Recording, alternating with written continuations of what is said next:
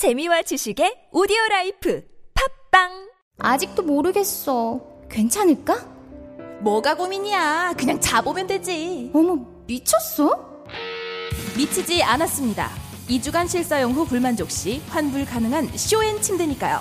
고객 만족을 향한 끝없는 노력 믿을 수 있는 딴지마켓의 신강자 침대에 대한 고민은 쇼앤 침대에 맡기시고 여러분은 꿀잠만 누리세요 이젠 고민하지 마세요. 누워본 몸에게 물어보세요. 편안함을 파는 사람들 쇼앤 침대 딴지마켓에 있습니다 너는 뒤로 빠져라. 이 비겁한 교훈을 가르쳐야 했던 우리의 600년의 역사, 이 역사를 청산해야 한다. 권력에 맞서서 당당하게 권력을 한 번 쟁취하는 우리의 역사가 이루어져야만이 이제 비로소 우리의 젊은이들이 떳떳하게 정의를 얘기할 수 있고 떳떳하게 불의에 맞설 수 있는 새로운 역사를 만들어낼 수 있다. 대통령의 말하기 위시다 마우스 엄마, 나 가게 안 하고 싶은데. 너 너 너 가게 해봤니? 너 음식 만들어봤니? 인테리어는? 집기는? 일할 사람은? 운영은? 가게 자리는? 세금은? 너 돈이 있니? 나는 요술램프 몬스터 셰프다. 네가 원하는 모든 것을 들어주마. 맛집의 맛을 똑같이 만들어 주실 수 있어요? 맛뿐만 아니라 돈과 청음의 모든 비법을 알려주겠노라. 야하! 이젠 걱정 고민 끝. 네이버 검색창에 몬스터 셰프라고 쳐주세요. 상담 문의 02-458-8838 몬스터 셰프 너는 뒤로 빠져라. 이 비겁한 교훈을 가르쳐야 했던 우리의 600년의 역사, 이 역사를 청산해야 한다. 권력에 맞서서 당당하게 권력을 한 번 쟁취하는 우리의 역사가 이루어져야만이 이제 비로소 우리의 젊은이들이 떳떳하게 정의를 얘기할 수 있고 떳떳하게 불의에 맞설 수 있는 새로운 역사를 만들어낼 수 있다. 대통령의 말하기 위시다 마우스 엄마, 나 가게 안 하고 싶은데. 너 너 너 가게 해봤니? 너 음식 만들어봤니? 인테리어는? 집기는? 일할 사람은? 운영은? 가게 자리는? 세금은? 너 돈이 있니? 나는 요술램프 몬스터 셰프다. 네가 원하는 모든 것을 들어주마. 맛집의 맛을 똑같이 만들어 주실 수 있어요? 맛뿐만 아니라 돈과 청음의 모든 비법을 알려주겠노라. 야하! 이젠 걱정 고민 끝. 네이버 검색창에 몬스터 셰프라고 쳐주세요. 상담 문의 02-458-8838 몬스터 셰프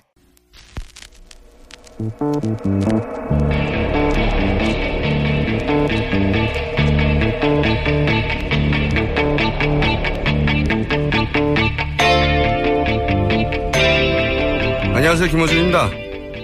정호성 전 청와대 비서관은 최순실 씨와 통화는 물론 박근혜 대통령과의 통화도 대포폰을 사용했다는 게 밝혀졌습니다. 비선 실세와 대포폰을 사용한 것은 그 관계를 숨기고 뭔가 불법적인 공모가 있어 그랬을 수 있다 생각하겠는데 대통령과 청와대 비서관이 남의 명의로 개통한 대포폰으로 평소 통화하는 것 이건 대체 어떻게 받아들여야 합니까? 무슨 나라가 이 모양입니까? 김원준의 황당함이었습니다.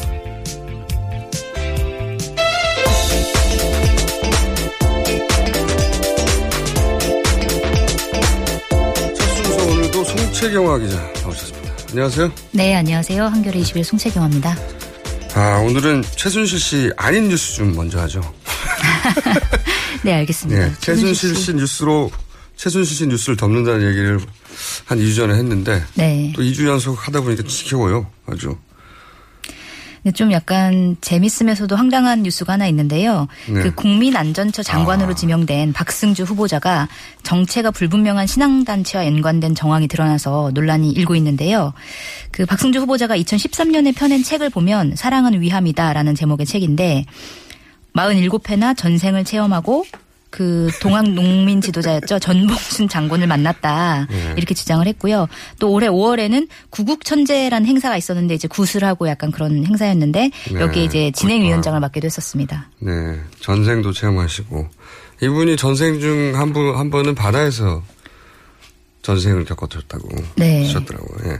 뭔가 지금 전국과 일관돼서 좋네요. 안 헷갈리고. 네, 뭔가 수미 쌍관의 느낌이 듭니다. 지금 전국과 그리고 특히 수중에서 전생 있었다는 부분은 제가 이걸 보고 별주부였나? 들고. 아니 책에는 이런 대목도 있다고 하는데 죽으면 육신은 없어지지만 영혼이 메모리 칩 두 개를 가지고 하늘로 간다. 메모리 칩 두 개.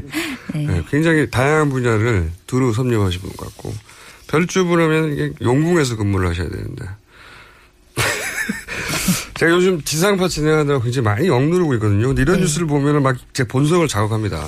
네. 47번 별주부가 잘하거든요. 잘하. 네, 그렇죠. 양소리입니다. 47번이면 100년씩 그 생명 주기를 따졌을 때 다 합쳐봐야 5천년밖에 안 되거든요. 네. 이게 영장류가 되게 너무 짧은 시간이에요. 네. 그 기간만으로는. 이번 구연동화 같은 거 하시면 굉장히 그쪽으로 커리어를 개발해 보시는 게 어떨까 생각했습니다. 반갑습니다. 박선주 씨. 다음 수전해 주십시오. 네, 이번에도 최- 최순실 뉴스랑은 약간 결이 다른 뉴스긴 한데요. 그 MBC 보도국 내부에서 최순실 게이트에 대한 제대로 된 보도가 없는 것에 대해서 보도국 간, 간부 퇴진과 정권 편향 뉴스 개선을 요구하는 목소리가 나오고 있습니다. KBS 내부에서도 그런 얘기가 나왔다는 게 한 2주 나왔는데 이제 네. MBC에서도 지금 사실은 MBC가 가장 무색무취의 뉴스를 내보내고 있죠. 네, 그 단독 뉴스가 전혀 없는 사실 언론사가 거의 MBC가 유일한 것 같아요. 지금 맞습니다. 상황에서. 네. SBS 혹은 뭐 KBS 뒤늦게 취재 전선에 뛰어들어서 나름의 단독들을 하고 시작, 하기 시작했는데 좀 늦었지만 네. MBC는 아예 없어요. 단독이. 네, 아예 예. 없습니다. 그리고 사실은 보도 시스템이 붕괴됐다는 거죠. 완전히. 네. 예. 그래서 내부에서는 그런 자성의 MBC가 사실은 생각해 보시면 불과 5, 6년 전에는 이런 보도의 최강자였어요. 네, 맞죠. 탐사 보도에. 네. 5, 6년 만에 이제 완전히 붕괴된 거죠. 네.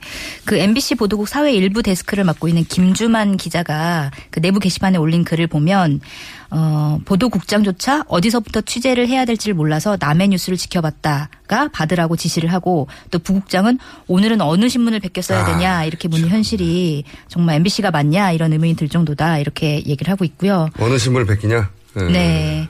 그리고 또 뭐 이제 기자들이 기사 가치로 판단하지 않고 국장이 싫어하지 않을까, 부장에게 찍히지 않을까 이렇게 눈치를 보는 보도국으로 만들었다. 지금 보- 현재 국장이 그러면서 음.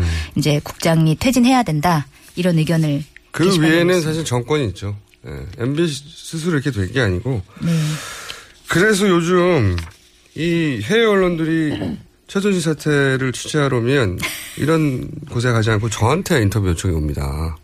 아니 왜 일개 방송 진행자에게 아 제가 이런 표현을 하는 건 김어준 총수께서 이런 표현 마- 해달라고 아니 이렇게 제가 기분이 나쁘네요. 네 왠지 제가 욕 먹을 것 같아서 네.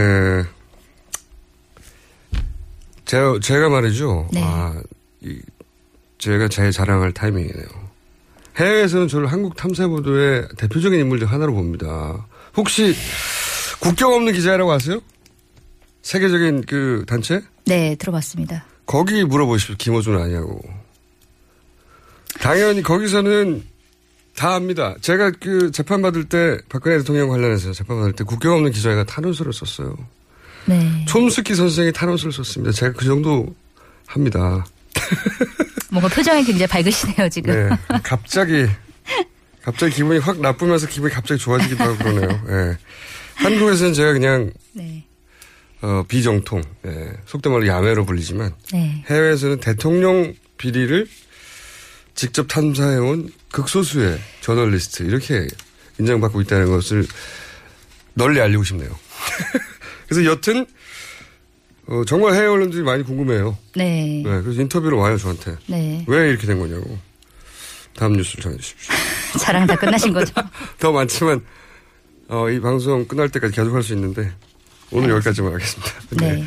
이제 최순실 게이트 관련 뉴스를 계속 보도를 해드릴 텐데요. 그 검찰이 어제 우병우 전 청와대 민정수석을 출국 금지하고 직무 유기 혐의 등 최순실 게이트 관련 의혹에 대한 수사에 착수했는데요.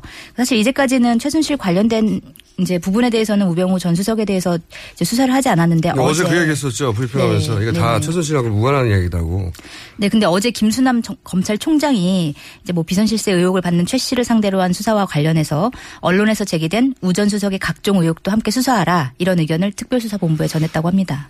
사실 지금 이런 전국에서 민정수석을 했던 사람을 수사하지 네. 않는다는 건 말이 안 되는 거예요. 최소한 민정수석이 이런 최순실 씨의 민간인에 의해서 국정이 이렇게 완전히 농단된 거에 대해서 전혀 몰랐다면 네.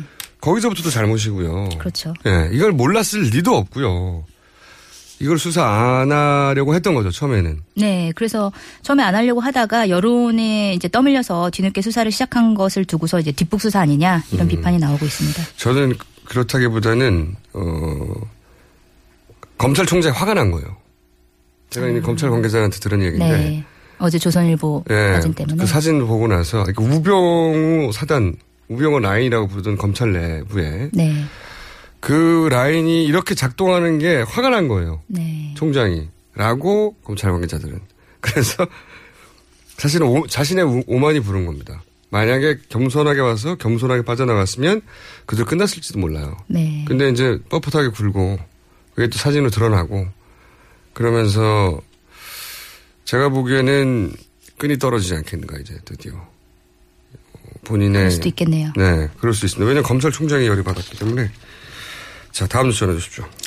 네, JTBC 단독 뉴스인데요. 그 지난 2012년 대선 당시에 박근혜 후보 캠프에는 최순실 사단이 개입한 비선 캠프가 있었고 이들이 이제 캠프 내에서 막강한 힘을 가지고 있었다 이런 증언이 나왔고요. 또이 이 비선 캠프에 있었던 아홉 명이 모두 박근혜 대통령 당선 이후 청와대에 들어가서 그 청와대 뉴미디어 정책실에서 일을 했었다고 합니다. 그렇군요. 네, 현재까지도 일을 하고 있고요. 현재까지도 하고 있고 네. 그 주로 무슨 일을 했다는 겁니까? 그러니까 이들이 대선 때 한 일을 보면은 이제 극우 성향의 글 주로 일베에 있던 글을 SNS로 퍼나르는 일, 뭐 상대 후보, 예를 들어서 문재인 후보라든지 이런 후보들을 네거티브를 담당하는 일, 뭐 이런 일들을 좀 했었고, 뭐 청와대에 들어와서는 이제 야당 정치인이나 진보 성향 인사들이 온라인 활동을 어떻게 하는지 약간 사찰식으로 어, 감시를 했다는 정황이 나왔습니다. 어, 그렇군요. 그러니까 이렇게 되면 그러면 이 청와대가 일베를 참조하는 겁니까? 아니면 청와대가 일베를 방향을 지시하는 겁니까? 어떻게 되는 거죠, 이게? 어쨌든 둘 일베 다 아닐까요? 둘 다. 네. 일베 수준의 게시물들을 계속 지속적으로 모니터링, 그러니까 참조해서 네. 그것으로 정책을 만들었다. 일베 수준의 세계관이라는 게 우리 사회에서 사실은 평균 상식으로 받아들여지지 않아서 그렇죠. 문제가 되는 건데 이게 청와대에 들어가 있다는 거죠, 이분들이. 네. 그리고 그분들이 사찰을 했고 네. 네. 어디까지 뉴스가 나올지 모르겠어요, 정말. 네. 뭐 이것과 관련해서는 청와대 민정수석실과도 이 팀이 연결이 돼 있었다. 그래서 뭐 아하. 서로 뭐 뉴미디어 정책실에 뭐 지시하거나 협조를 요청하거나 민정수석실에서 이제 그런 정황도 있었다. 아, 그럴 수밖에 없죠. 왜냐면 이 사람이 누군지 아이디만 보고 알 수가 없거든요. 네. 그러면 사실 민정수석에서 이 사람이 누군지, 이 인사가 누군지 조사를 해달라고 하려면 여기밖에 없어요. 그러니까 이것도 역시 우병우 전 민정수석하고도 관련된 일이네요. 그렇죠. 네. 알겠습니다. 다음 뉴스는요? 네, 한겨레에서 보도했는데요. 박근혜 대통령이 지난 2월 말에서 3월 초쯤에 검찰이 내사를 벌이고 있었던 롯데그룹의 신동빈 회장을 독대했다. 이런 정황을 이제 검찰이 확보해서 수사를 하고 있는 것으로 이제 알려졌는데요. 근데 문제는 이제 박근혜 대통령이 독대를 하고 난 다음에 이제 그 롯데에서 K스포츠 재단에 70억 원의 추가 지원금을 건넸거든요. 그래서 혹시 이제 박근혜 대통령이 신동빈 회장을 만나서 이것을 요청한 게 아니냐 이런 이제 가능성이 제기되고 있고요.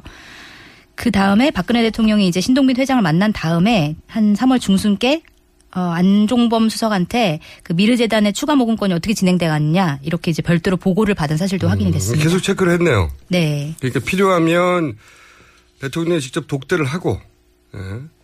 그리고 그룹 총수들을 모아서 미팅을 하고, 네. 그리고 나서도 그 돈이 뭐였는지 체크를 바- 하고, 네. 이게 사실 전후 관계를 보면 대통령만 아니면 그 포괄적 뇌물 혐의로 바로 잡혀갑니다. 이 정도 되면. 네. 이 정도 나왔으면. 네. 이게 진짜 말이 안 되네요. 아, 이런 뉴스 말고 이렇게 신선한 뉴스를 보고 싶은데. 아까 그, 그, 내정자, 안전처, 안전처 장관. 네. 사실이 안전처 내정 네, 아, 이런 분들이. 돌아가나요? 이런 분들 뉴스 없나요? 뭔가 이렇게 일관성도 있고 참 기쁜데, 이런 분들 뉴스는. 자, 우울한 뉴스 다시 내주시죠. 네.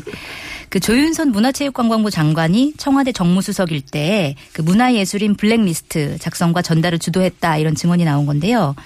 또 지금 현재 이제 문화부 제1차관인 정관주 차관 같은 경우에는 그때 당시에 정무수석실 산하의 국민소통 비서관이었는데 이 정차관도 조윤선 장관과 함께 주도를 했다. 그래서 현재 지금 문체부 장차관이 이 블랙리스트 작성의 책임자였다. 이런 보도가 나온 겁니다. 블랙리스트를 작성한 책임자들이 결국은 그 자기들이 어, 관리 혹은 서비스해야 할 대상인 예술인들을 관할하는 문체부 장관이 됐다. 네, 맞습니다. 자기들이 작성하고 자기들이 글로 가서 장차관이 됐다. 네. 물론 본인들은 인정하지 않겠죠? 네, 본인들은 부인하고 있습니다. 이런 건 소송까지 갈 거라고 봐요. 왜냐하면 보통은 이런 건 증언으로 출발하거든요. 네. 그렇죠. 한겨레에서도 증언으로 네, 그렇죠. 지지했습니다. 이분들도 본인의 증언을 입증할 만한 그때 당시에 녹취나 사진을 네. 문서를 특별히 쥐고 있지 않으면 법정에서 다툴 수 있거든요. 예. 근데 어쨌든 이 상황에서 이런 증언을 한 사람이 듣지도 않은 이야기를 혹은 보지도 않은 이야기를 하기는 어렵죠. 네. 복수의 관계자가 확인한 겁니까? 이게? 네, 맞습니다. 네. 그러니까 한 명을 확인한 게 아니라 여러 명의 맞아요. 이제 관계자들을 확인했기 때문에 소송 때문에 한 명. 가지고는 얘기를 못 하죠. 네. 복수의 관계자 얘기하니까 갑자기 생각난 건데 혹시 2차 담화문 있지 않습니까? 사과 담화? 네. 그거는 누가 썼는지 혹시 아십니까? 어, 아세요?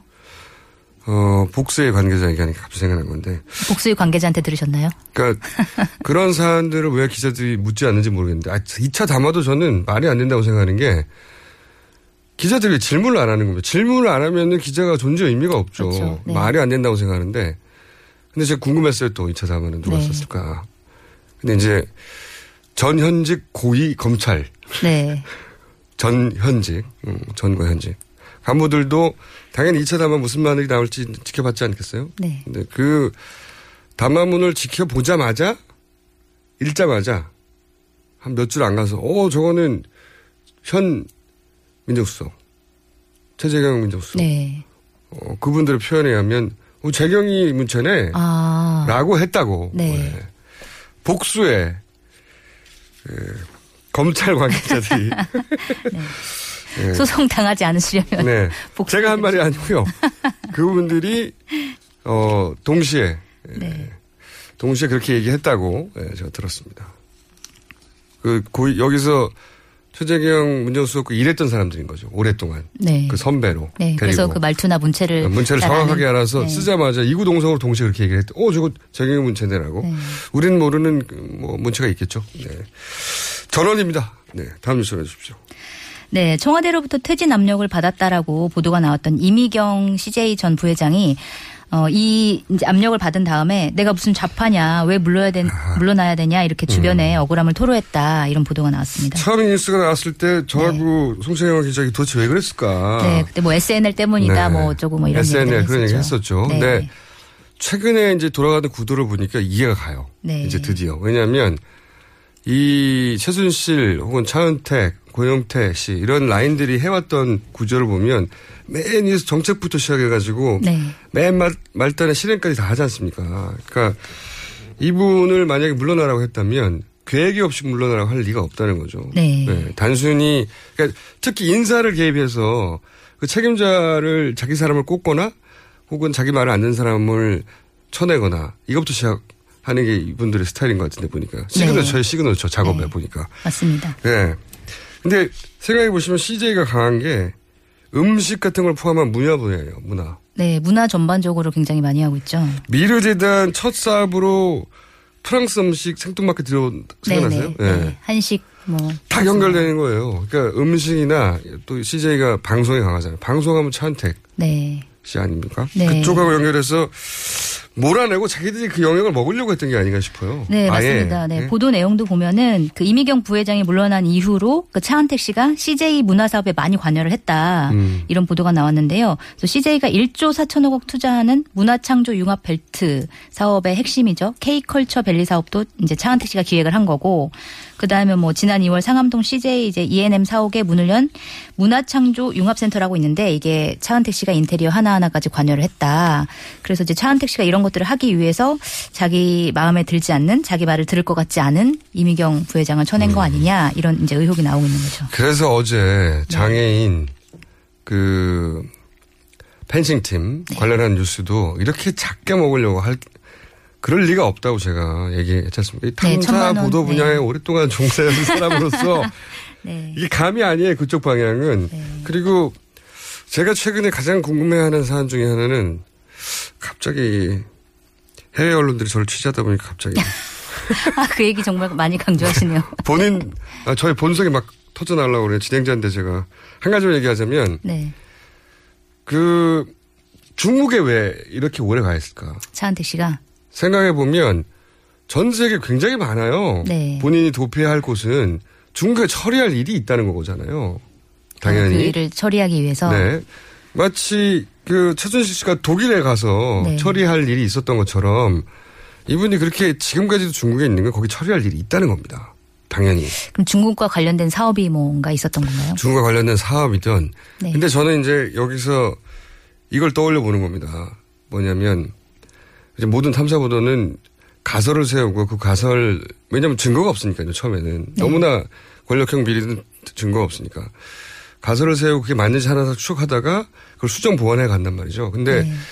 여기까지 나왔으면 무슨 가설을 세워야 되냐면 그 카지노 있지 않습니까 외국인 카지노. 네. 외국인 카지노에 분명히 그 회사는 외국인 카지노를 운영하는 회사인데 럭, 어, 세븐럭이라고. 네. 근데 외국인 카지노에서 생, 발생한 이권이 뭐가 있냐.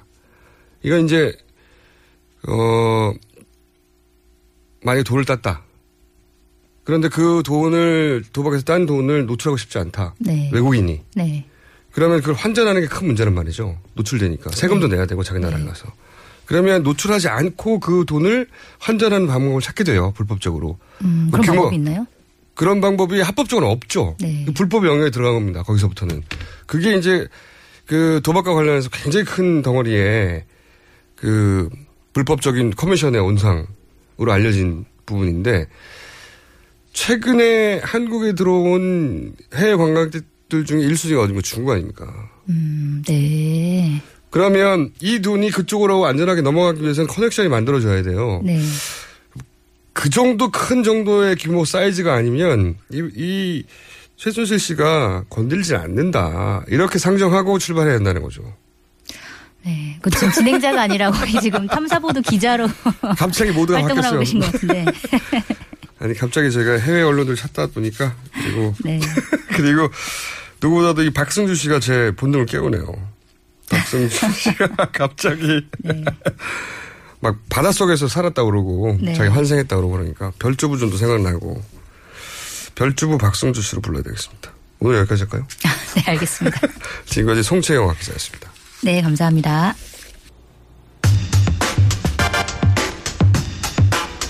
네, 오늘 첫 번째 뉴스공장 인터뷰입니다. 새누리당 비박계는 대통령 탈당과 지도부 사퇴를 요구하고 있습니다. 이에 이정현 대표 지도부는 사퇴, 대통령 탈당 모두 거부하고 있는데요. 부산 사상구의 새누리당 장재원 의원 연결해서 말씀 나눠보겠습니다. 안녕하세요. 예, 안녕하세요. 장재원입니다. 네. 어, 우선 비박계, 뭐, 김부성 전 대표는 기자회견까지 했는데, 지도부 사퇴를 요구하는 이유가 뭔지 간단하게 설명해 주십시오. 그러니까 지도부 사태가 이게 지금 그 당을 개혁하고 혁신하는 전제 조건이거든요. 근데 당 지도부에서는 지금 뭐 세월호 선장에 비유하면서 책임 없이 이 사태 수습 후에 이 사태를 하겠다고 말씀하시는데 지금은 세월호 선장의 문제가 아니고 어 세월호 선장이 이, 이 새누리당의 침몰을 그대로 방치할 것이냐는 문제거든요. 그래서 선장을 바꿔서 새누리당을 살리자는 거거든요. 음. 실제로 수사, 사태 수습을 하자는 건데 이 지도부가 사태 수습을 할 수 있는 지도부가 아니다. 한 가지만 예를 들어 보겠습니다. 아무리 사선 중진 의원들의 그 거국 내각을 논의하는 한복판에 그 도중에 청와대에서는 청와, 국무총리 지명자를 내정을 했거든요. 네. 그 부분에 대해서 당 지도부는 한마디를 못한, 못하고 있지 않습니까? 음. 잘못된 겁니다. 음. 아닙니다라는 말을 못하고 있는데 이 지도부가 어떻게 이, 이 사태를 수습한다는 얘기입니까? 음. 이미, 이미 지금 타이밍을 놓친 것 같아요. 알겠습니다. 근데 또 이제 친박계 쪽에서 반박은 뭐냐면 이장우 최고위원 친박계죠. 2014년, 2015년 최순실, 차은택이 활개치고 다니던 시절에 새누리당 대표는 김무성 대표였다 이러면서 이게 친박 지도부만의 책임인 양 몰아가는 데 대해서 이제 반발하고 있는데 그 자체는 맞는 말 아닙니까? 아니 근데 그분들 네. 말씀 자체가 네. 참, 참 제가 그 여기들 반박하고 싶은 생각도 없고요. 정말 네. 참그 어떻게 보면 참 모렴차라는 생각이 들어요. 지금까지 당을 이렇게 만든 세력이나 당을 이 지경으로 만들고 박근혜 정부를 이렇게 만든 분들이 누군가요? 그 진박이라는 분들 아닙니까? 지금까지 참 그 그분들이 이 이 사태를 가지고 최순실 사태의 심각성을 모르고 아 국정감사에 증인 체크도 막지 않았습니까? 국민들이 새누리당이 국민의 눈을 막았다고 얘기하는 시점에서 최순실이 국정농단하는 과정이 뭐 자기 친박 지도부가 아니었다 이렇게 얘기하는 거는 친박이 지금도 이 사태를 안일하게 보는 거다 저는 이렇게 생각이 들어요. 사실은 보지 그렇지 않습니까? 지금 그 지금까지 이 국정 운영 주체들이 하는 행동을 한번 보자고요. 잠시만 좀 말씀을 드릴게요. 어떤 뭐 지금까지 세월호 사건, 정윤의 문과 사건, 메르스, 공천파동, 4.13 총선 참패 이 모든 데에 대한 비판과 의혹 제기를 하면 모두 국정 발목 잡기다. 근거 없는 의혹 제기다. 심지어 배신의 정치라 그러면 사람을 찍어내지 않았습니까? 4.13 공천 과정에서 극명하게 이게 드러난 거예요. 아 지금 우병우 수석 한 명 지키려고 모든 보수 세력을 보수 언론까지도 돌려 세운 게 누굽니까? 그분들이 자신들의 책임을 통감하지 않고 이 사태의 엄중성을 모른다 그러면은 이 새누리당은 정말 침몰할 수밖에 없는 거겠죠. 알겠습니다. 근데 이런 차원에서 친박계는 이 지금의 움직임을 바라보는 것 아닌가 싶은데 뭐냐면, 뭐냐면, 김무성 대표가, 전 대표가 지금 이 기회를 찬스로 당을 접수하려고 한다. 이런 관점에서 어, 지금 지도부 사태를 바라보는 거 아닐까요? 그분들 눈에는? 글쎄, 이제 그게 자꾸만 그분들 눈에라기보다는 네. 제가 볼 때는 그렇게 이제 비박계에서 당을 쇄신하고 어, 어떤 그 혁신을 해야 되고 모든 기득권을 내려놓는 그 주장 자체를 네. 비박이 무슨 당권에 욕심 있는 것처럼 진흙탕 싸움으로 몰고 가고 있잖아요. 네, 저는 그렇죠. 새누리당이 지금 침몰하고 있는데 여기에 당권이니 뭐니 무슨 의미가 있겠냐고요. 음. 그래 참 그렇게까지 이 비박계의 어떤 그 참 혁신에 대한 결규를 그렇게 몰고 가는 거는 아직까지도 이 당의 기득권을 잡고 있어야 된다는 음. 그런 참 안타까운 인식 같아요. 저는 그렇게 생각. 이거 이거를 비박계 이 요구를 정말 뭐 당권 싸움이나 하는 진흙탕 싸움을 몰고 가는 자체는 굉장히 정치적 의도라 생각합니다. 알겠습니다.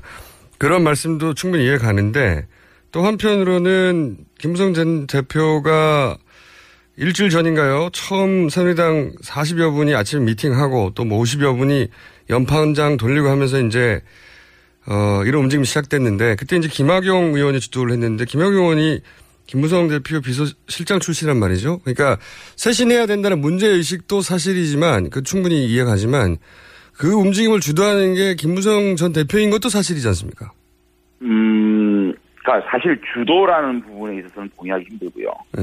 아닌가요? 실제로 그 어, 지금 당의 엄중함 또는 또 우리 전국의 사태의 엄중함에 대해서 많은 의원들이 공감을 하고 있었고 그게 이제 당 지도부가 사퇴를 해야 된다는 얘기는 초대선 의원들 21분이 어 1월 저녁인가 모여서 발단이 된 거고요. 그러한 얘기들이 이제 다들 의원들이 지역구에 가 있- 있는 상황에서 전화로 이런 모임에 대한 의견이 전달되고 이런 상황에서 실질적으로 지금 그 비박계에 가장 존재감 있고 무게감 있는 분이 김무성 대표 아니겠습니까? 네. 그러니까 김무성 대표에게 전화가 가고 어떻게 생각하느냐 또 뭐 정병국 의원, 나경원 의원 이런 분들한테 전화가 가는 과정에서 지난주 월요일 날 50명의 의원들이 모이게 된 거고 그것이 마치 누구의 주도로 뒤에 김무성 대표가 있다는 식으로 얘기하는 것도 이거를 뭔가 이, 이 지금 50여 명이 모여서 처음에 당 쇄신을 주장하고 당 지도부를 사퇴를 요구한 거에 대한 순수성을 의심하게끔 몰고 가는 거라고 보여지기 때문에 네. 저는 김무성 대표가 주축으로 이 지금 사태가 오고 있고 하는 건 아니라고 보여지는 거죠. 어저께 김무성 대표가 그렇다면 그 대통령 탈당 요구라고 할 때 단독으로 하지 않았습니까? 그러니까 어떤 세력이 중심이 돼가지고 하는 게 아니고 이 국정의 엄중함을 느끼는 많은 의원들이 3, 3, 5 모이게 되고 이것이 30명, 50명까지 갔다고 제가 말씀드리는 겁니다. 예, 정치적 찬스가 온 걸 김무성 대표 잘 활용하고 있다. 이렇게 이렇게 그러니까 정치가 어린아이 같이 순수하지만 않지 않습니까? 그러니까 네, 이 기회를 이게- 활용하는 것도 저는 잘못됐다고 생각하지 않는데. 아, 물론 그렇다고 네. 뭐 보여지는데 지금 뭐 대권 후보들이 뭐 언론에서는 찬스라고 얘기하지만 예. 실제로 이분들 지금 그, 그 새누리당에 있는 잠룡들 이 새누리당의 간판으로 과연 대통령 후보가 된다? 그런다고 대통령이 될까요? 이건 상황 인식을 너무 공학적으로 보는 거예요. 지금 새누리당의 간판으로 나와서 그러면 우리 김호준 앵커께서는 새누리당 간판으로 나오면 국민들이 찍어줄까요? 그러니까 지금- 이게 지금 이미 보수 세력들이 흩어진 상황에서 제가 답할 이미 보수가 주셔야죠. 보수가 보수가 보수를 저격하고 있는 상황에서 네네. 새누리당의 기득권은 아무것도 아니라는 생각을 하는 겁니다. 그렇긴 한데요. 저는 좀 이 이야기는 이제 그만하죠. 어쨌든 김, 네. 김무성 전 대표가 기회는, 기회는 잘 활용하고 있다. 뭐 이렇게 말하는 것까지 다 부인하면 이게 믿기지가 않지 않습니까? 예. 자, 일단은 네. 일단은 국정을 수습하고 새누리당을 재창당시키는 게 우선이라고 생각합니다. 알겠습니다. 고, 그건 그렇게 하고요. 근데 만약에 이제 만약에 아니라 지금 사퇴할 뜻이 없는 것 같은데 사퇴를 안 하면 50여 분이 중대 결심을 한다고 하고 나서 나온 뉴스가 뭐냐면 당내 별도 지도부를 꾸민다 이런 이야기인데 이게 무슨 말인가요? 그러니까 이제 당 지도부에서 마- 지난주 의총에서도 그 제가 알기로는 50% 이상의 의원들이 지금 이 그, 지도부 사퇴해야 된다는 말씀하셨는데도 불구하고 예.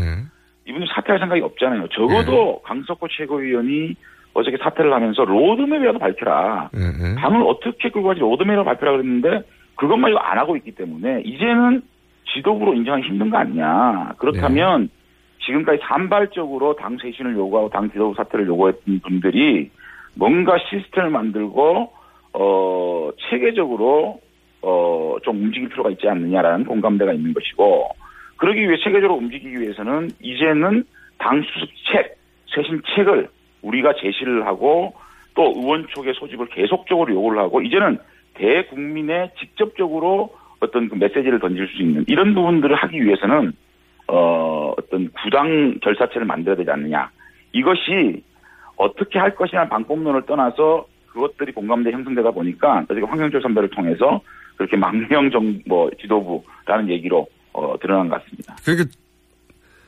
지도부가 두 개가 생기는 겁니까 한마디로?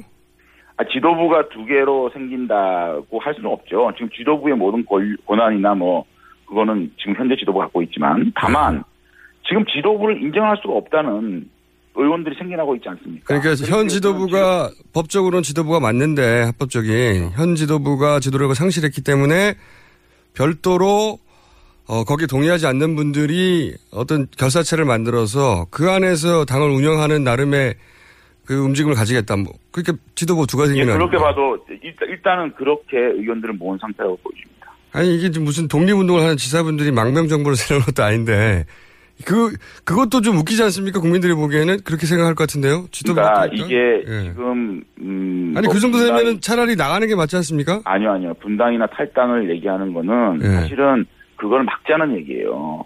지금 사실 지금의 새누리당으로 지금의 당 지도부에서 무슨 뭐 수습안을 만든다 또는 혁신안을 만든다 한들 국민의 신뢰를 받을 수가 없고 그러면 새누리당 전체가 공멸하는 길로 가고 있지 않습니까? 예. 그러면 대선이 가까우고 선거 가까울수록 새누리당에서 탈당을 하시는 분이 자연 발생적으로 이게 비박이냐 친박이냐가 아니고 예. 예컨대 어떤 다른 제3지대나 이런 쪽에서 대통령 후보가 나오기 시작하면 새누리당은 걷잡을 수 없는 상태가 된다는 것이죠. 그러니까 지금 우리가 빨리 이 사태를 수습하지 않으면 안 된다. 그렇기 위해서는 지도부가 물러가고 실질적인 당 쇄신책이나 이런 것들이 나와야 된다. 그런 충정에서 이 구- 결사태를 만드는 것이고 지도부를 이 압박하는 수단입니까? 예. 뭐그 일단은 어, 당내 투쟁의 수단이라고 보- 보면 정확할 겁니다. 예, 그러다가 해도 해도 안 되면 예를 들어서 50여 분이 단체로 뭐 탈당하거나 또는 뭐 50여 분이면 이미 원내 단체를 만들 수 있는데요. 원내 구성을 할 수 있는데 새로운 정당을 만들거나 예. 그, 그게 50여 분인지 20여 분인지는 잘 모르겠어요. 근데 실제로 그 분들을 대표하는 분이 제가 아니고 그렇기 네. 때문에 제가 그분들 대표해서 말씀을 드릴 수는 없지만 네. 저는 첫째는 당내 투쟁을 통해서 새누리당을 바로 세우는 구당 모임이 먼저, 구당의 어떤 그 행동이 먼저다. 예. 다만 그것을 전혀 받아들이지 않고 어떻게 할 것이냐에 대한 뭐 바- 받아들이지 않는다면 어쩔 수 없지 않느냐 생각이 들고요. 어쩔 수 없다는 건 아, 분당인가요? 아니요 분당이라는 얘기를 제가 할 수 있는 자격은 없죠. 보시기에 생각이고요. 의, 네, 의원님이 이렇게. 훌륭한 걸 보시기에 그것도 가능한 옵션인가요? 분당도? 아니 그거는 지금 얘기할 부분은 아닌 것 같고요. 일단 제가 말씀드리는 거는 새누리당의 혁신의 지금 핵심은 두 가지라고 봐요. 첫째는 인적 쇄신을 해야 됩니다. 네. 지금 지금까지 새누리당을 이렇게 만든 분들이 퇴진하지 않고 우리 국민들이 새누리당을 새로운 모습이라고 생각하겠습니까? 지금까지 새누리당 이렇게 만든 분들이 퇴진이 전제가 돼야 되는 부분이고 두 번째는 새누리당이 이 중도까지 끌어다닐 수 있는 재창당, 창조적 파괴를 하기 위해서는 우리가 모든 기득권을 내려놓고 지금 제3지대라고 불리는 그 중도 세력들까지 함께 할 수 있는 큰 그릇을 만들어낼 수 있는 담대함이 필요한 거거든요. 이 두 가지를 위해서 일단 새누리당이 그런 그릇이 될 수 있게끔 최소한의 그릇이 될 수 있게끔 우리가 이, 이 개혁을 해야 되고 구당을 해야 된다는 것이고 그것이 만약에 도저히 안 된다 그러면 방법이 없는 거 아니냐는 생각을 하는 거죠. 이것저것 다 해보고 정 안 된다면 그런 옵션도 그 분당이나 탈당도 배제하지 않겠다 이 이해하면 그거는? 지금 뭐 명확하게 명시적으로 제가 말씀드릴 수는 없을 것 같습니다. 근데 이제 일반 국민들이 이렇게 당내에선 친박 비박의 세력 대결이 어, 의미 있는지 모르겠는데 극심하고 선이 분명한지 모르겠는데 일반인들이 보기에는 예를 들어서 의원님이야 친박들이 공천을 주지 않아서 또 지난번에도 공천을 못 받아서 결국은 무소속으로 나와서 당선이 되셨기 때문에 이런 비판에서 좀 자유로운 분이긴 하지만 지금 그 배지를 다신 분들 대부분이 다수가 박근혜 마케팅으로 다 배지를 달았거든요. 그러니까 지도부만 바뀐다고 새누리당이 현재 그 책임으로부터 자유로울 수 있느냐 이런 비판을 하게 됩니다. 그러니까 지도부만 물러가라고 하는 요구가 당내 이제 권력 투쟁으로 보이는 면이 있다는 거죠. 제 지적은. 근데 지금 뭐, 어, 친박 지도부 공천에 따라서 배지를 달았다라고 말씀하시는 것 자체는 네.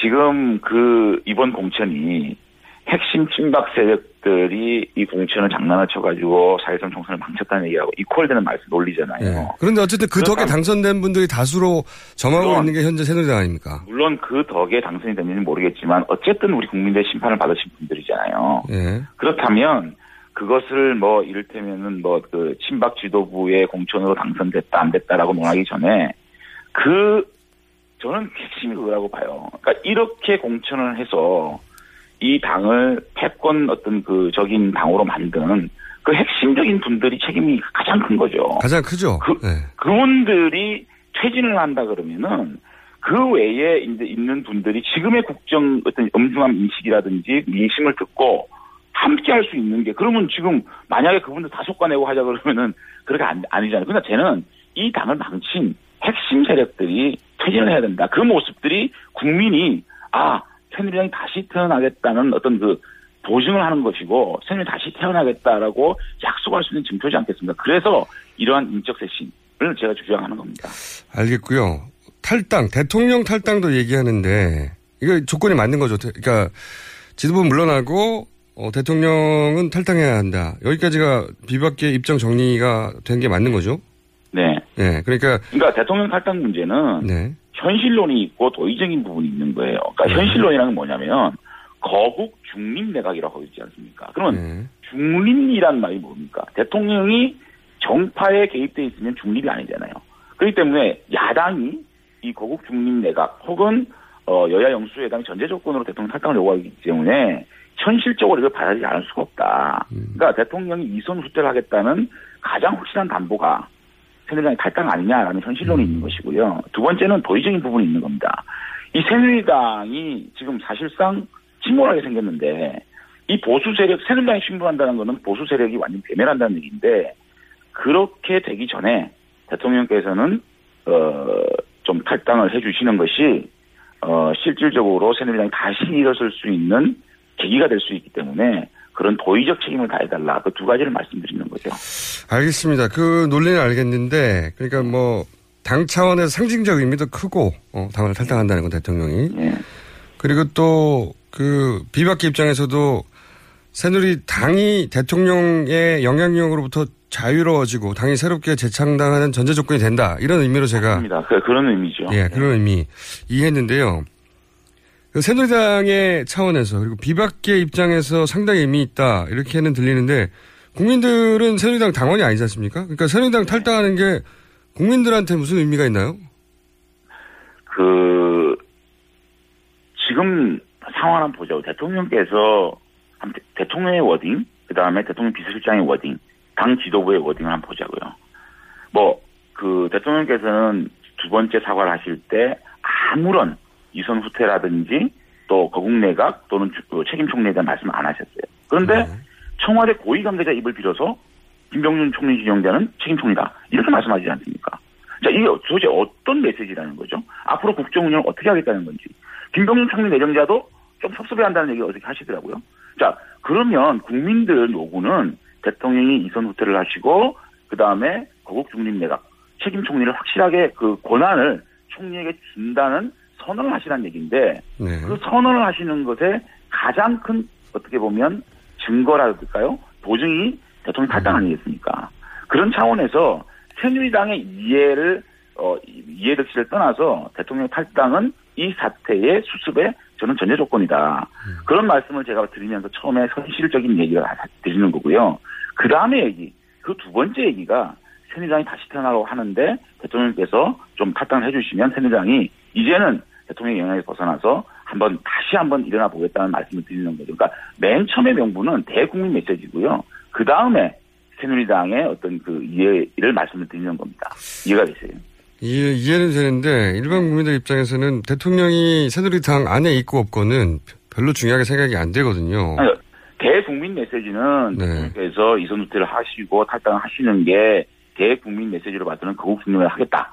또는 이선을 하겠다는 어떤 그 강력한 의사 전달이기 때문에 그걸 하시라는 얘기고. 대통령이 권한이 있는 한 사실은 중립 내각이란 왜냐하면 대통령이 탈당했다고 대통령의 성향이 바뀌는 거 아니니까 예를 들어 김대중 노무현 대통령이 탈당했다고 민주당과 다른 성향을 가진 게 아니었듯이 대통령은 탈당하든 탈당하지 않든 본의 성향을 유지할 텐데 권한이 계속 유지되면 결국은 바뀐 걸 못 느낀다 이런 제가 본인의 성향이 유지될지는 모르겠지만은 네. 이제 정치를 떠난다는 의미를 가지고 있지 않습니까? 이선을 물러나라는 게 이제 그 지위만 유지하고 대통령 권한을 행사하지 말라 이런 말이죠. 그렇죠. 당 내에 세력이 없고 네. 어, 정당과의 선이 꺼지면 실질적인 정무적인 정치적인 활동이 불가능하지 않습니까? 의원님 제가 측면에서 대통령 예. 탈당을 말씀드리는 거예요. 의원님 제가 원래 정해진 인터뷰 시간 훨씬 넘었는데 의원님이 사실은 두 번이나 연속으로 그 불이익을 당하고 본인 힘으로 스스로 당선되신 분이고 그래서 여, 여러 개파로부터 자유로운 분이라 제가 맞습니다. 예 그래서 제가 붙들고 좀 솔직한 얘기를 듣고 싶어가지고 왜냐면 궁금하거든요 정말 무슨 일이 벌어지는지 그래서 제가 여쭤보고 싶은데 지위만 유지하고 권한은 행사하지 말라 그러면 사퇴하는 게 맞는 거 아닙니까? 그냥 아니 지금 네. 사실은 이제 그 국민들이 하야라는 얘기가 하야라는 단어가 공공연하게 이 상용되는 상황까지 왔지 않습니까? 예. 그러면 정말로 이, 이 불행한 국가적인 불행한 사태, 지금 대통령이 하야한 불행한 사태, 국정에 공백이 생기고 이 국정이 마비되는 이 사태는 나가야 된다는 생각을 하는 거거든요. 이미 이미 불행한 사태로 왔는데 이걸 물론 계속- 왔는데 네. 이거를 우리 역사에 큰 오점을 남기는 이런 사태를 막자는 겁니다. 그래서 대통령의 임기를 보장하고 대통령이 이 상징적인 국가 원수의 역할을 해주신다는 것을 확실하게 좀 보여줄 수 있는 확실하게 담보할 수 있는 총리가 여야 합의로 총리가 되면 이분이 국정 중심이 되면 제가 볼 때는 개헌 얘기 그리고 사실상 지금 다시 60일 이내에 대통령 선거를 한다 그러면은 이 정말로 이 집중화된 대통령 권력 이것을 또 5년을 누구한테 줘야 된다는 얘기거든요. 그러면 새로 생긴 대통령이 또 이런 불행한 사태를 벌리 맞지 말라는 법이었거든요. 그래서 저는 이 이번 기회에 정말로 이 대통령 중심제, 그러니까 대통령이 모든 권한을 가지고 있는 이 권력 시스템을 바꿔야 된다. 그러기 위해서는 이 국가의 틀을 바꾸기 위해서는 책임 총리가 정말 모든 권한을 가진 총리가 개헌을 어, 국회와 함께 머리를 맞대고 해서 이것을 다음 대통령 선거에 뭐 다음 선거에까지 어, 적용을 해야 대한민국이 살거든요. 그런 근데, 차원에서 예, 의원님. 버텨주시라는 얘기고 예. 버텨주시기 위해서는 이선 후퇴를 하셔야 된다는 말씀 드리는 거예요. 그러니까 뭐 존재하되 통치하지 않는 건 입헌군주제의 왕한테나 요구할 일이고 기능을 못하면 뭐 사퇴해야죠 공무원이. 그게 맞는 요구 같은데 버텨달라고 하는 것 자체도 결국은 새누리당 입장에서 어쨌든 대통령은 버텨줘야 조기 대선이 안 돼- 조기 대선은 불리하니까. 지금 대선 후보가 없지 않습니까 새누리당에? 그 조기 대선이 안 되고 대통령 버텨주길 바라고 그러니까 물러나란 말을 못하고 사실상 기능을 못하고 있는데 이렇게 정치적으로 읽힌다는 거죠 그렇게 읽히는 아니, 게 물론 저는 100% 방금 말씀하신 공감을 하거든요. 예. 공감을 하지만 근데 저는 한 가지예요. 사실은 지금 뭐 60일 이내에 대통령 선거를 하든 그다음에 1년 2개월 대통령 선거를 하든 새누리당이 정말 이거 이길 수 있는 가능성이 있을까요? 그 굉장히 어두운 측면에서 그나마 시간 좀 벌어보자 이런 얄팍한 얘기가 아니고요.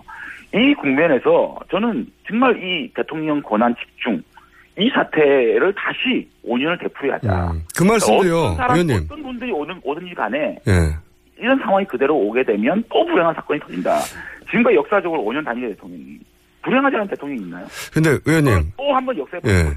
그게 이제 그 특히 새누리당 비박계에서 이 이야기를 결국은 대통령 어 독선의 문제, 체제의 문제, 시스템의 문제이기 때문에 이제 개- 개헌을 한다는 개헌을 해야 된다는 이야기를 이어가는데 그 논리가 이제 사람들한테 잘 먹히지 않는 것이 아직은 무- 무슨 이유 때문이냐면 대통령제를 유지하는 모든 국가들이 그 무당을 옆에 두지 않, 않지 않습니까? 이게 대통령 개인이 만들어낸 커다란 파국인데 그 측근이 이거를 자꾸 시스템 시스템이 완벽하다는 게 아니라 시스템 문제로 바로 연결하니까 사람들이 접수가 안 되거든요. 제가 제가 두 가지 말씀드리고 첫째는 예. 이게 지금 그 정치가 국민들로부터 어떤 정치 공학적으로 정치의 셈법으로 오해받을 때가 많아요.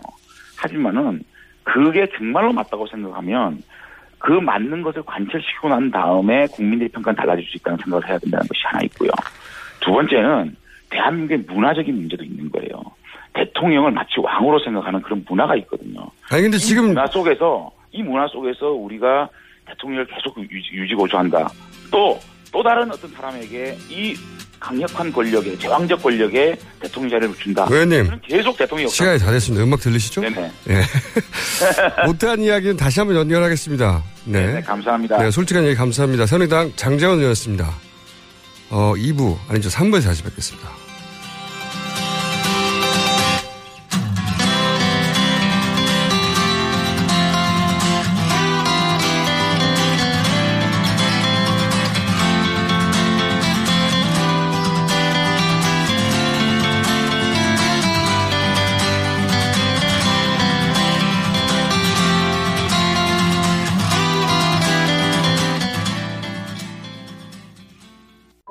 어머니 또 감기 드셨어?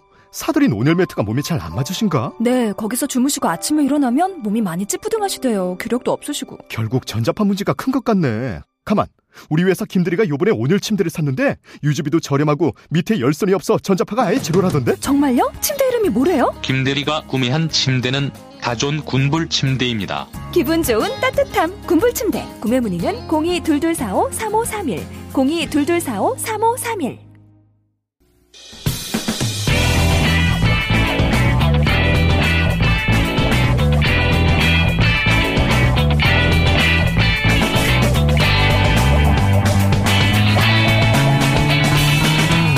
김어준의 뉴스 공장.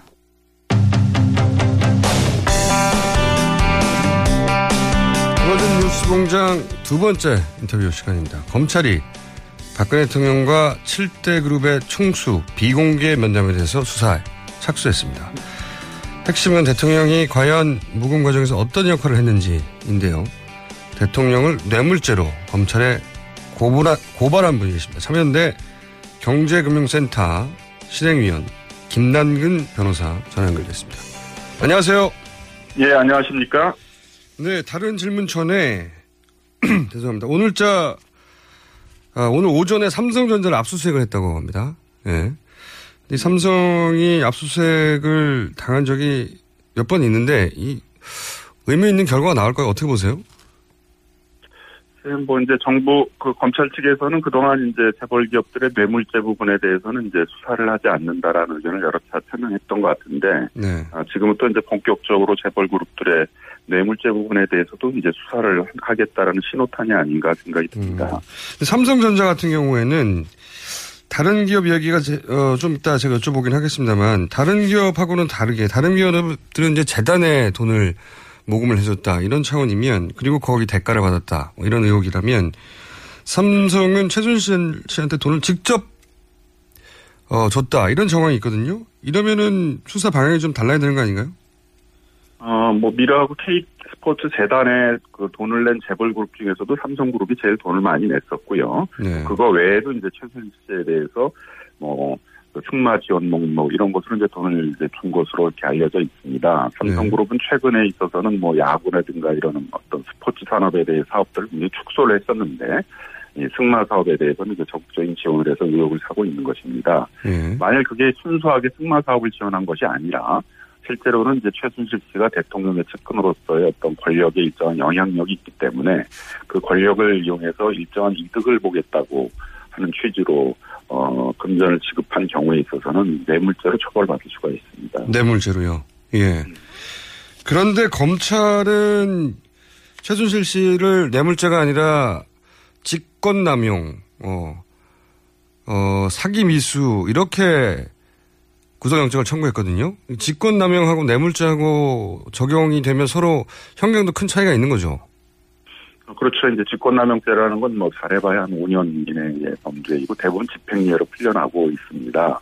직권남용죄라는 것은 이제 어떤 시각이냐 하면 결국은 이제 정치 권력이 강제로 모금을 한 것이고 예. 재벌 기업들은 이제 어쩔 수 없이 돈을 냈다 이제 그런 시각이거든요. 예. 이제 과연 이제 그런 것인가에 대해서는 상당히 의문이 있고 재벌 기업들도 어 자기 재벌 그룹들이 지금 닥치고 있는 세무조사라든가 공정거래 조사라든가 검찰 수- 수사 같은 데 있어서 어떤 이익을 얻겠다라든가 최소한 불이익은 받지 않겠다라는 생각으로 돈을 냈을 가능성이 많이 있고 또 재벌 기업들이 전경련이라는 조직들을 통해 가지고 재벌 기업들의 수건 사업들을 하기 위해서 관광진흥법이라든가 서비스산업 기본법이라든가 이런 국가의 중요 정책에 대해서 재벌 우호적인 정책을 피도록 그렇게 요구한 것들이 있어서 어, 이런 것들을 목적으로 이제 돈을 낸 것이라는 뇌물죄가 될 수 있는 것입니다.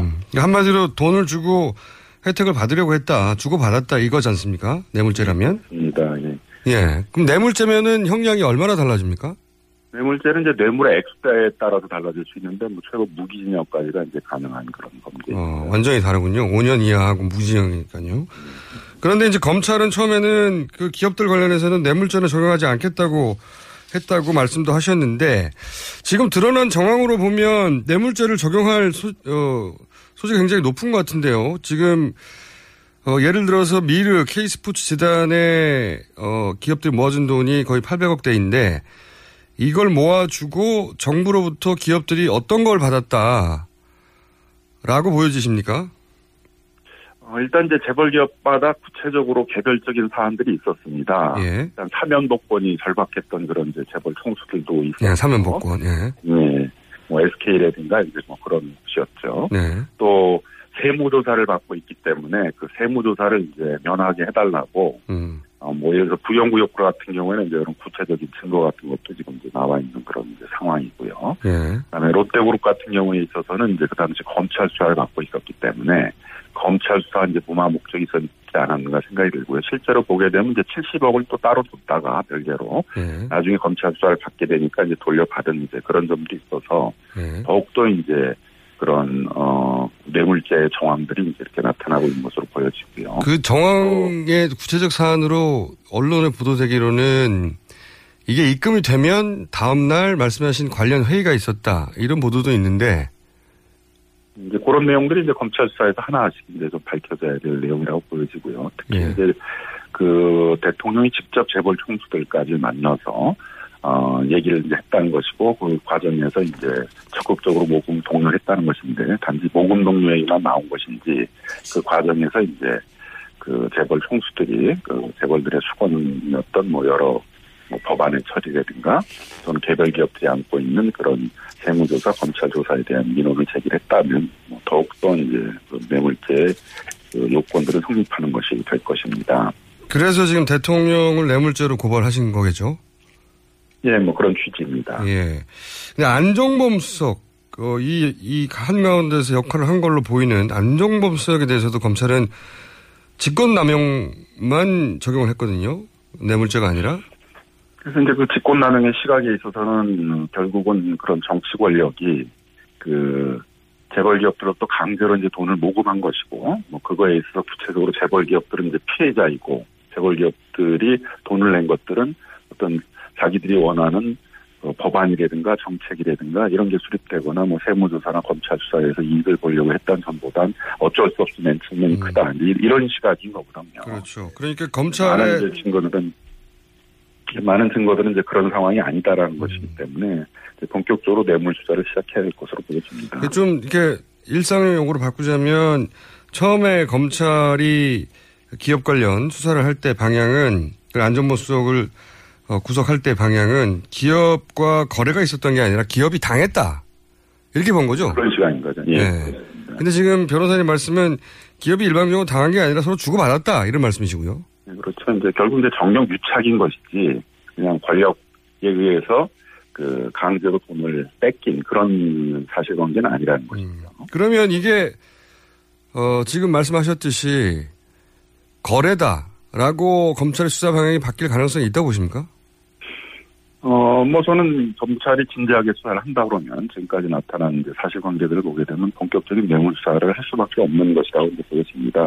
오늘 있었던 아마 삼성 그룹에 대한 이제 압수수색도 그런 이제 뇌물죄 수사를 본격적으로 하겠다라는 그런 신호탄으로 보여집니다. 근데 워낙 오랜 시간이 지났고 이미 삼성이 과거의 전례를 보면 압수수색을 통해서 삼성에 큰 비리가 들어가거나 또는 삼성이 큰 어떤 법적 처벌을 한다든가 이런 경우는 없었지 않습니까? 이번에도 빠져나가지 않을까요? 이제 과거에 전두환 이제 노태우 대통령 뇌물죄 사건에서는 결국 이제 대부분의 재벌 총수들이 법정에 서게 됐는데요. 네.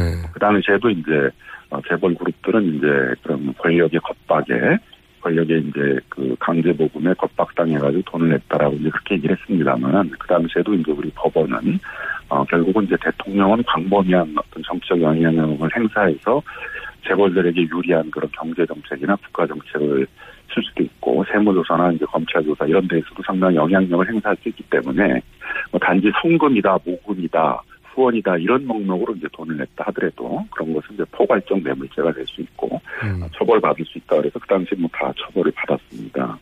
근데 지금 검찰이 그때보다 더 나아진 것 같지 않거든요.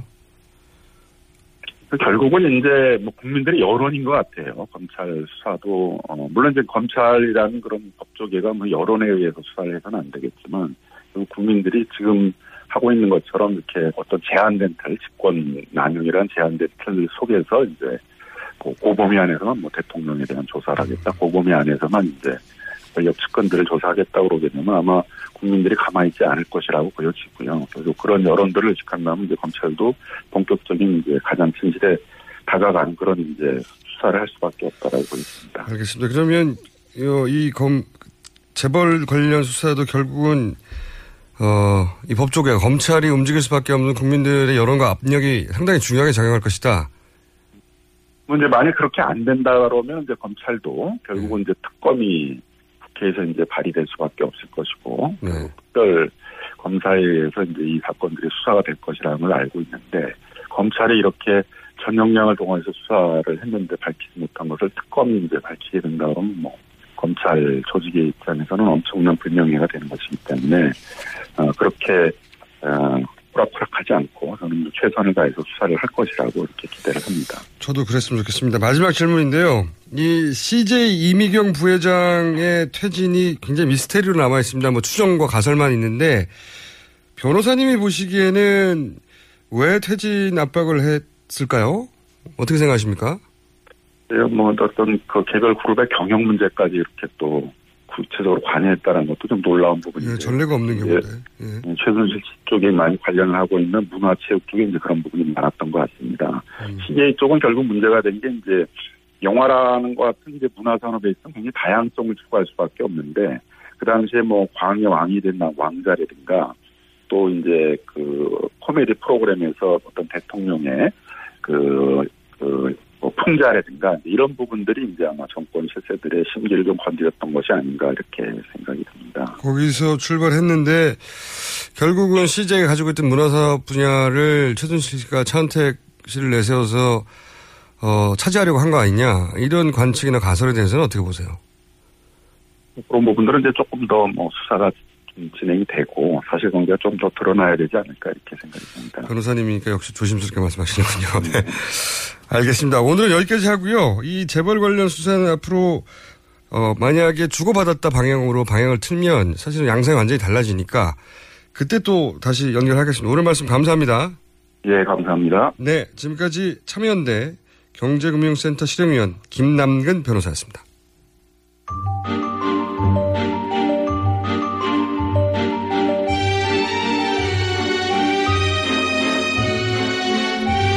네, 오프 더 레코드 하어영 기자 안녕하십니까? 네, 안녕하세요. 한겨레 하어영 기자입니다. 네, 아, 뉴스에 나오지 않는 뉴스 했는데 요즘은 뉴스에 나오지 않는 게 없어요. 다 나옵니다 뉴스에, 그죠? 정말 바닥까지 박박 긁어서 다 취재해서 그걸 예전 같으면 정보 보고라고 올리고 말거든요. 그렇죠. 이런 것까지 다 보도를 하고 있습니다. 그러니까 이게 언론사가 이런 이런 정도의 무한 경쟁에 돌입한 건 처음 봤어요. 사실 기자들끼리는 손발이 좀 오그라들 정도로 정말 이런 것까지 써야 하느냐? 네. 아직까지 합니다. 기사의 모양을 갖추지 않았는데 일단 보도되기 시작해요. 그렇죠. 보통은 최소한 복수의 관계자거든요. 그런데 네. 심지어 복수의 관계자가 아니라 지역의 한 주민으로 이렇게 뭐 이렇게 나오기도 그래서 합니다. 안 나오는 뉴스가 없는데 그래서 네. 이 오프도 내코도 할 게 없는데 뉴스를 보다 보- 보니까 이해가 안 되는 뉴스가 하나 있었어요. 네. 이 정호성 전 비서관이 휴대폰을 압수당했는데 거기서 복원을 했더니 음성 파일이 나왔다. 네. 녹음을 한 것은 이해가 갑니다. 네. 녹음을 했다. 뭐 여러 말을 한 번에 하면 그 말을 그대로 실행해야 되는 비서관 입장에서는 네. 이제 녹음해놨다 나중에 하나하나 다시 실행하려고 거기까지 이해가 가는데 이거를 복원될 당연히 복원된다는 건 상식인데 그죠? 네. 휴대폰 삭제해봐 복원되잖아요. 어, 일단 네. 정호성 비서관을 아는 사람들은 녹음한 것도 이해가 안 간다고 이야기를 해요. 아 그래요? 저도 사실 궁금해서 네. 어, 새누리당 그러니까 한나라당 시절부터 거의 10여 년 출입한 한결의 그러니까 정당팀 기자한테 네. 물어봤거든요. 성향이 어떠냐 그 사람의? 예, 어떤 사람이냐. 굉장히 진중하고 특히나 그 박근혜 대통령이 의원 시절 그러니까 정치 입문했을 때부터 20년 됐죠, 20년. 그렇죠. 네. 보안을 굉장히 중요시하는 사람이거든요. 맨 처음부터 문고리라고 하는 이거 달려 있는 게 아니라 네. 처음부터 딱 게이트를 키, 키핑해 놨잖아요. 네. 그런 사람이 녹음을 하고 또 심지어는 대통령이 시켰다라고 진술을 했다라는 거는 어, 기자들도 굉장히 놀라고 있어요. 예. 이해도 안 가고. 예. 그리고 이게 그때 당시만 하더라도 네. 당연히 본인이 소환될 걸 알았을 텐데 그 대포폰에 있던 녹음 파일들을 삭제만 하면 네. 무사할 거라고 생각했다는 것도 저는 이해가 안 가고. 보통 그 정치권이나 네. 이렇게 그 비밀을 다루는 사람들은 휴대전화를 어떻게 다뤄야 하는지 알거든요. 저도 아시죠? 탐사 보도를 오래 했던 사람으로 대포폰을 써본 사람으로서 버립니다. 네, 그 방법밖에 없어요. 네. 네. 그거는 이 대포폰을 이제 썼어요. 예를 들어서 다른 네. 사람 명의로 빌려 썼던 썼으면 이것은 어떤 방식으로든 복원이 가능하다는 걸 포렌식 할 수 있다는 걸 알기 때문에 지우는 거는 말이 안 되고 버려요. 그렇죠. 근데 이걸 계속 쌓아서 복원해서 10여 개가 나오고 그중에 뭐 두 개인가 세 개에서 최순실 씨의 목소리와 대통령의 육성이 바로 녹음된 게 나왔다는 거 아니에요. 그리고 이해가 안 갑니다. 어, 정호성 비서관 정도의 권력을 가진 사람이라면 사실은 바로 압수수색을 당하지 않고 변호사를 불러서 어, 어느 지점에 어떤 물건을 압수수색하러 왔는지를 꼼꼼히 따지거나 사실 가족에게 폰을 맡겨도 됐거든요. 만약에 이제 그 몸 수색이 없었다고 한다면 저는 여러 가지 상황이 음. 있었는데 예, 이런 식으로 어, 공개가 됐다는 거는 기자들이 보기에는 미스테리죠. 어 미스터리죠. 보도되지 않은 걸 말씀을 드려야 하는데 어쨌거나 저희들도 풀리지 않은 의미입니다. 그러니까 현장 기자들도 아니 저거 뭐 아마추어들도 안 하는 짓을 왜 저기 잔뜩 쌓아놓고 있다가 압수수색 당해서 다 뺏겼지? 이 저도 이해 안 가거든요. 안종범 전 수석하고 비교를 해보자면요. 네. 안종범 전 수석은 사실은 예견이 좀 됐어요. 네. 어, 본인이 어, 애초에 에, 이것은 지시다, 지시에 의한 것이다라고 진술을 시작을 했고 네. 다만 어떻게 자기 논리를 세우고 있냐면 통치행위 논리를 갖고 오거든요. 본인은 변호사하고 오랜 시간 동안 그렇죠. 예. 그 스토리를 짜고 본인이 네. 가장 낮은 형량을 받을 수 있는 스토리를 짜서 구조를 들고 와가지고 나는 정범일 뿐이다 이렇게 딱 들고 온 거잖아요. 예. 이분은 정호성 전 비서관은 문고리 3인방 중에 핵심이고 그러니까 네. 대통령 가장 가까운 거리. 이 이분이 문을 열어야 집무실로 들어갑니다. 예. 집무실 대통령 집무실 바로 옆에 있거든요. 이분 방이. 이분을 통과해야 서류도 들어가요. 근데 이 사람을 검찰이 압수수색 안 할 거라고 생각했다는 건 이건 말이 안 되잖아요. 당시만 해도 어 우병우 민정수석도 살아 있고 네. 그리고 어 이- 정호성 비서관 같은 경우에도 충분히 연락을 받았을 수 있거든요. 뭐 이거는 사실 어 검찰이 전격적으로 압수수색했다고 하지만 어그 상황을 아는 사람들은 정말 이해를 못하는 음, 그런 부분입니다. 네. 저도 이 뉴스가 가장 이해가 안 나갔어요. 물론 여기서 나온 그 음원의 파괴력 또 음원의 그러니까 소리들의 그러니까 녹음된 소리들의 내용 이런 게 뉴스의 포커스로 가 있는데 이게 거기서 나왔다는 자체가 저는 이해가 안 갔어요. 그리고 한 가지만 더 말씀을 드리면요. 최순실 씨 음성 녹음을 한 거에 대해서 사람들이 어, 최순실 씨 음성을 왜 굳이 녹음했을까라고 이야기를 하는데 어, 사실 최순실 씨가 평소에 이야기하는 게 그러니까 직원들에게 지시를 하는 사항이 두서 없다고 해요. 두서가 없어요. 그래서 주술 구조가 분명치 않고 그러니까. 그래서 그것을 바로 시행하기가 어려운 거예요. 뭐라고 했는지 다시 들어봐야 되는. 예. 네. 게다가 다시 물어보면 화를 내고. 예, 네. 약간 그런 스타일이라고 하더라고요. 그래서 어 그만큼 어 정 비서관이 조심스러워한 대상이기도 했고요. 다만 대통령의 음성을 녹음했다라는 것은 도저히 이해가 가지 않는. 저도 그 예. 부분에 또 이해가 안 가는데 아, 굉장히 이 탐사 보도 영역에 있는 분들을 입장에서 보면 이해가 안 가는 거죠. 조금 한 말만 들어가면 이해가 안 가거든요. 왜냐하면 박근혜 대통령은 이 문장이 짧고요. 그렇죠. 기본적으로 지시사항이 복잡하지가 않아요. 간명하죠. 뭘 대단하게 녹음시켜 놓을 이유가 별로 없는 분입니다. 이 메시지도 분명하고요. 예. 네, 단순하고 간단하고 이걸 길게 얘기해서 만연체로 녹음했을 리도 없고 저도 그, 그 부분도 이상해요. 그래서 기자들은 이게 또 출발점이죠. 기자들은 가설이 나왔습니까? 가설을 세우죠. 그렇죠. 탐사 누군가의 의도가 있지 않았을까. 네. 물론 이건 가설입니다. 기, 기사를 쓰지 않는 거고 이건 오프 더 레코드니까 가설 세우고 어, 역시 제3의 인물 우리가 생각하고 있지 않은 다른 인물이 혹시나 있을까라는 생각을 하게 될 수밖에 없죠. 그러게요. 하지만 정우성 비서관이 그 제3의 인물하고의 관련성을 이야기하기가 또 굉장히 어려울 정도로 박근혜 저- 어, 정부의 핵심 인사였고 박근혜 대통령의 말하자면 복심 중의 복심이었어서 그래서 수사 가이드라인이 정해져서 네. 큰 그림의 가설이라고 치면 여기까지는 수사해야 된다. 네. 라고 하고 정호성 비서관의 휴대폰에 그게 없었는데 있었다고 하든지 아니면 심어뒀든지 나중에 그러니까 어, 뉴스를 보신 분들은 아마 이 대목을 읽으셨을 거예요. 검찰 수사관도 깜짝 놀랐다. 이게 굳이 쓴 거예요. 기자들이 이걸 보도를 한 거. 이거는 정말 많이 놀란 거예요. 화들짝. 예. 예. 기사에 이 정도 놀랐다라는 표현을 할 정도면 어, 검찰에서도 좀 많이 놀란 거예요. 그러니까 주종 관계가 이 정도였나. 네. 그러니까 적어도 대통령의 비서관이고 비서실장 김기춘 비서실장이 정호성 전 비서관이 어, 문을 열어주지 않으면 만나지 못하니까. 그렇죠. 서류를 전달하지 못하니까 정호성 비서관 앞에서 쩔쩔맸다는 거 아닙니까? 네. 이번에 좀 이거 좀 넣어달라고 결제해야 되니까. 그런 정도의 권력을 가진 비서관이 최순실 씨의 지시를 받는 태도는 쩔쩔매고 있으니. 예. 그 검찰들 입장에서도 이제 말로는 듣다가 이렇게 주종 관계가 확실한 사실 대통령이었던 거예요, 실제로. 그렇죠. 네. 예. 그거를 자기들의 귀를 확인하는 거죠. 이 정도였나라고. 그래서 사실 공무원들도 약간 말하자면 패닉 상태, 멘붕 상태라고 합니다. 이 소식을 듣고 네. 오히려 이전에도 어 뭐 여러 가지 상황에서 멘붕이었지만 추정만 하다가 예.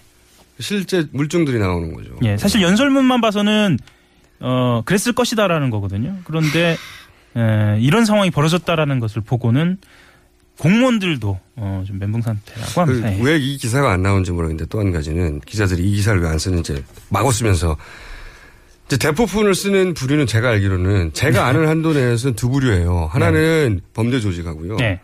하나는 탐사 보도를 하는 사람들. 그 허영 기자도 대포폰 써왔잖아요. 본인 그런 얘기를 막 하시나요? 왜냐하면 자신의 취재원이 네. 드러나지 않도록 하려면 예, 맞습니다. 다른 방법이 없어요. 그래서 이제 주변의 사람들 명예를 빌려가지고 그 폰을 쓰는데 그 좀 있으면 들켜요. 그럼 또 그거 버려야 돼요. 그러니까 이 두 가지 영역에서 제가 네. 알기로는 네. 범죄자들이 자신의 범죄 행위를 드러나지 않게 하도록 혹은 탐사 보도 영역에서 기자들이 자신의 취재원을 보호하거나 신분이 네. 드러나지 않도록 저도 그런 맥락을 써본 적이 있긴 한데 이 소위 이제 취재원들 들키지 않으려고. 근데 대통령과 비서관이 대포폰을 이게 저는 이해가 안 갑니다. 그분들이 왜 이걸 쓰는 거죠? 이제 대포폰이라는 용어 자체가 바뀌어야 할 것 같아요. 그래서요. 차명폰 아니면 비밀폰. 네. 그 기사는 왜안 쓰는 거죠? 그러니까 대통령이 자신의 가장 최 20년 최측근 네. 비서관과 대포폰으로 통화한 내용이 녹음돼 있다는 거 아닙니까? 이게 저는 이해가 안 간다는 거죠. 이게 음. 대통령이 예를 들어서 공식적인 지시뿐만 아니라 그 이 비서관 뭐 어차피 이 비서관은 대통령의 잡무를 다 하거든요. 네. 심부름도 시킬 수 있는 거예요. 사적인 심부름 어디 가서 뭐 사오라든지 그게 다 그냥 일반적인 통화를 할 수 있는데 왜 굳이 대포폰으로 하냐 이거예요. 대통령하고 비서관이 이게 기사는 왜 안 쓰는 거죠? 실제로 어, 아마 그러니까 비선 라인을 가동하고 있는 박근혜 대통령 입장에서는 그 정호성 비서관의 위치에 대해서 어, 뭐 다양한 이야기를 할 수 있도록 구분해 놓은 게 아닌가 라는 생각도 좀 들어요. 저 대통령이 네. 이 비서관과 대포폰을 썼다는 자체가 아주 큰 얘기죠. 사실은 그렇습니다. 아주 큰 얘기고 이거 네. 자체로 스캔들입니다. 그리, 그러니까 대통령이 본인 스스로 불법임을 인지한 그죠? 그랬을 수도 있다라는 거죠. 예. 행위에 사실은 적극적으로 가담한 거거든요. 그 자체가 본인이 하는 이야기가 공식적으로 용납되지 않는다는 생각을 하지 않으면 왜 대포폰을 씁니까? 본인 비서관인데 근데 이제 그 언론 입장에서는 이게 지금으로서는 100% 확인되지 않은 상황이기 때문에 지금 검찰에서 수사를 하고 있는 상황이기 때문에 쓰기 좀 조심스러운 것도 있고요. 아니 그거는 어, 그 자체로 예. 그렇게 추정하는 게 예. 추정하는 게 당연한 합리적 추론이죠. 합리적 추론이긴 합니다. 예. 또 관, 관계자 발로 이야기를 또 내일쯤 한번 또 나오게 될지도 모르겠습니다. 근데 이제 이게 한 가지만 더 여쭤보면 이 대포폰 관련해 가지고 네. 지금은 이제 비서관과 대통령 간에 그리고 비서관과 최순실 씨 간에 대포폰이 사용되었다. 네. 라는 것까지만 드러났는데 이 정도면 대통령과 최순실 씨 사이에도 대포폰이 사용됐다고 추정하는 게 당연히 합리적이지 않습니까? 추론은 가능하죠. 네. 합리성 여부를 떠나서. 아직은 여기에 관련된 물증은 나온 적이 없죠. 나온 적은 없죠. 그리고 한 가지만 더 말씀을 드리면 최순실 씨가 어, 사용한 폰이 10여 개로 밝혀져 있거든요. 그 중에 확보된 것이 반이 안 됩니다. 그래요? 예. 그리고 독일에서 어떤 폰을 얼마나 사용했는지는 확실치 않습니다. 최순실 씨 폰을 뒤져봐야 되겠네요. 뭐 그렇죠. 예. 근데 예. 그 최순실 씨 폰을 뒤져서 뭔가 복원했다거나 뭔가 녹취되어 있다든가 이런 얘기는 아직 없는 거죠. 아직 나오지는 않고 있습니다. 최순실 씨가 입국하면서 그 정도는 처리하고 왔을려나요? 그리고 하루의 시간이 있었잖아요. 31시간. 정말. 통탄할 시간이죠. 그 네. 시간에 예. 대해서 이 검찰 출입 기자들은 뭐라고 합니까? 어, 보통은요, 네. 그, 어, 거물급이죠. 거물급 인사들이 이, 그, 검찰에 출석할 때 시간을 좀 주거든요. 근데 지금 사안은. 시간을 많이 줬잖아요, 독일에서. 그렇죠. 예. 지금 사안은, 어, 그런 사안이 아니기, 시급한 사안이기 때문에, 어, 물론 이제 차은택 씨도, 어, 지금 공항에서 내리자마자 체포를 한다는 거 아니겠습니까? 네. 어, 최순실 씨. 돌아봤을 때 특혜인 거죠. 돌아봤을 때. 당시에는 기자들이 그런 문제 의식은 솔직히 말씀드리면 없었던 것 같아요. 음, 그러니까 예. 통상적으로 입국 즉시 체포하지는 않으니까 예. 그 정도 아니겠느냐 생각했는데 돌아보니 이건 그게 아니었다라고 지금에서 생각하는 예. 기자들의 무능, 나태, 안일함. 그리고 되짚어 보면 네. 어, 최순실 씨가 입국한 것 자체가 사실은 다들 약간 멘붕 상태로 어, 빠져들었던 해요. 빨리 들어왔지? 예. 네. 그래서 시나리오 설도 나왔고요. 시나리오 소리 안 나올 수가 없죠. 예. 안 온다고 하는 사람이 그러니까 들 입국했을 때 이미 작전에 서 있었던 게 아니냐. 물론 입국한 뒤에 돈도 찾았고요. 변호사들과 저는- 회의도 했고. 그것도 저는 말이 안 된다고요. 예. 지금 이렇게 금액과 관련된 기본적인 의혹이 많을 때 압수수색, 이렇게 계좌 동결을 하잖아요. 보통은 그렇다고 봐야죠. 예. 이분만 31시간을 풀어주고 이분만 입, 뭐랄까요. 그 입출금을 자유롭게 내버려 뒀어요. 얼마가 빠져나가는지도 모르겠고 지금은. 그렇죠. 일단 돈을 찾았다라는 것만 확인이 된 거죠. 예. 그러니까 그것도 말이 안 되고요. 하, 말이 안 되는 게 너무 많아요, 이 사건에 대해서. 예. 그 중에서도 오늘 따져본 것은 그렇게 조심스럽고 20년간 비밀을 지키는 게이트키퍼 역할을 잘해왔던 정호성 전 비서관이 휴대폰 압수수색 당했고 그 안에 사실은 최순실과 박근혜 대통령의 육성이 녹음된 채로 단순 삭제한 채 있었다. 예.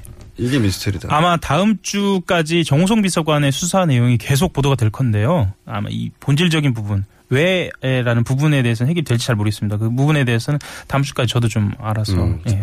검찰이 압수수색했을 때 이게 있을 거라고 기대 못했을 거란 말이죠. 매우 높죠. 네. 예, 못했을 가능성이 매우 높죠. 예. 남겨 있는 거면 텅텅 비어 있다 이렇게 생각해야 되거든요. 보통은. 그렇죠. 예. 이거는 아마추어들도 잡범들도 그렇게 합니다. 이해가 안 가요. 그냥 가져다 줬다라고 표현을 해도 네. 예, 뭐 지나치지 않죠. 자, 그거 좀 취재해 주시고요. 네네. 다음 주에. 네. 별로 하, 하시는 거 없죠, 요새. 요즘에요? 검찰로 넘어가서.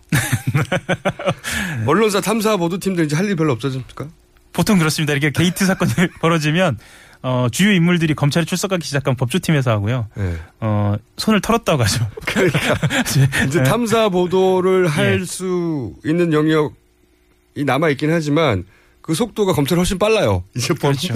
이제 증인 그 피의자들 아예 잡았기 때문에. 다만 남아 있는 영역이 두 가지가 있습니다. 뭐가 하나는 어, 재벌. 오늘 드디어 압수수색했죠. 삼성. 이거는 뭐 탐사보도 하는 사람들이 취재의 백미라고 꼽는 영역이죠. 네. 예, 삼성 하나 남아 있고 어, 언급되고 있는 방산비리.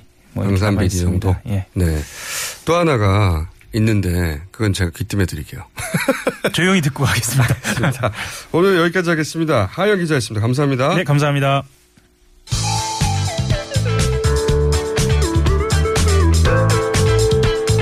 겁 없이도 살 사람 김어준입니다.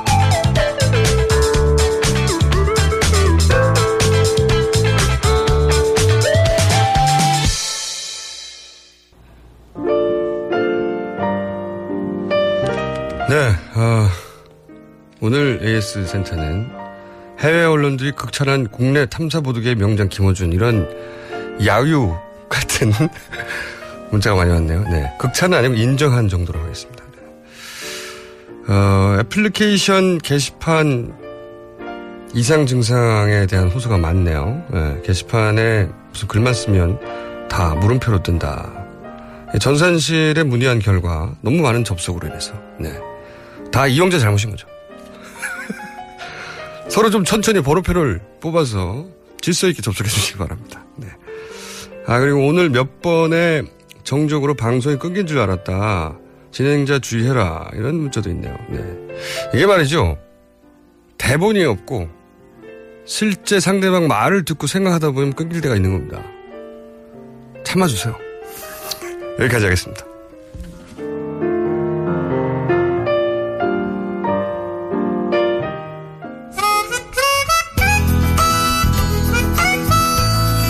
자, 이 코너 극찬받는 코너입니다. 조성주가 간다. 정의당 전 미래정치센터 소장 조성주 전 소장님 나오셨습니다. 안녕하십니까. 네, 안녕하십니까. 아이 전 소장이어가지고 뭐랄까요. 발음이 이상해요? 아, 이게 전이잖아요. 네. 소장에 매달리고 한데 한 번 소장은 영원한 소장, 한 번 의원은 영원한 의원, 의원이거든요. 의원 국회의원 예를 들어서 20년 전에 했는데도 여전히 의원으로 불리기 원해요. 한국 사람들이 그런 걸 워낙 좋아한다고 그러더라고요. 네. 네. 자, 그래서 그냥 소장으로 하겠습니다. 이번에는 어딜 다녀오셨습니까? 어, 뭐, 지난 주말에 이제 광화문에서 그 박근혜 대통령의 하야 그리고 퇴진을 요구하는 대규모 집회가 있었습니다. 어, 그 현장을 한번 다녀왔어요. 네. 일단 현장 소리 한번 들어보시죠. 제발 저희와의 연을 이제 그만 끊어 주십시오. 이것은 사적인 일이 아니라 공적인 일이며 당신이 우리를 위해서 할 수 있는 오직 유일한 한 가지 일입니다. 여러분, 저 하늘까지 그리고 온 국토가 들썩이게 여러분의 함성 소리 듣도록 하겠습니다. 함성 시작!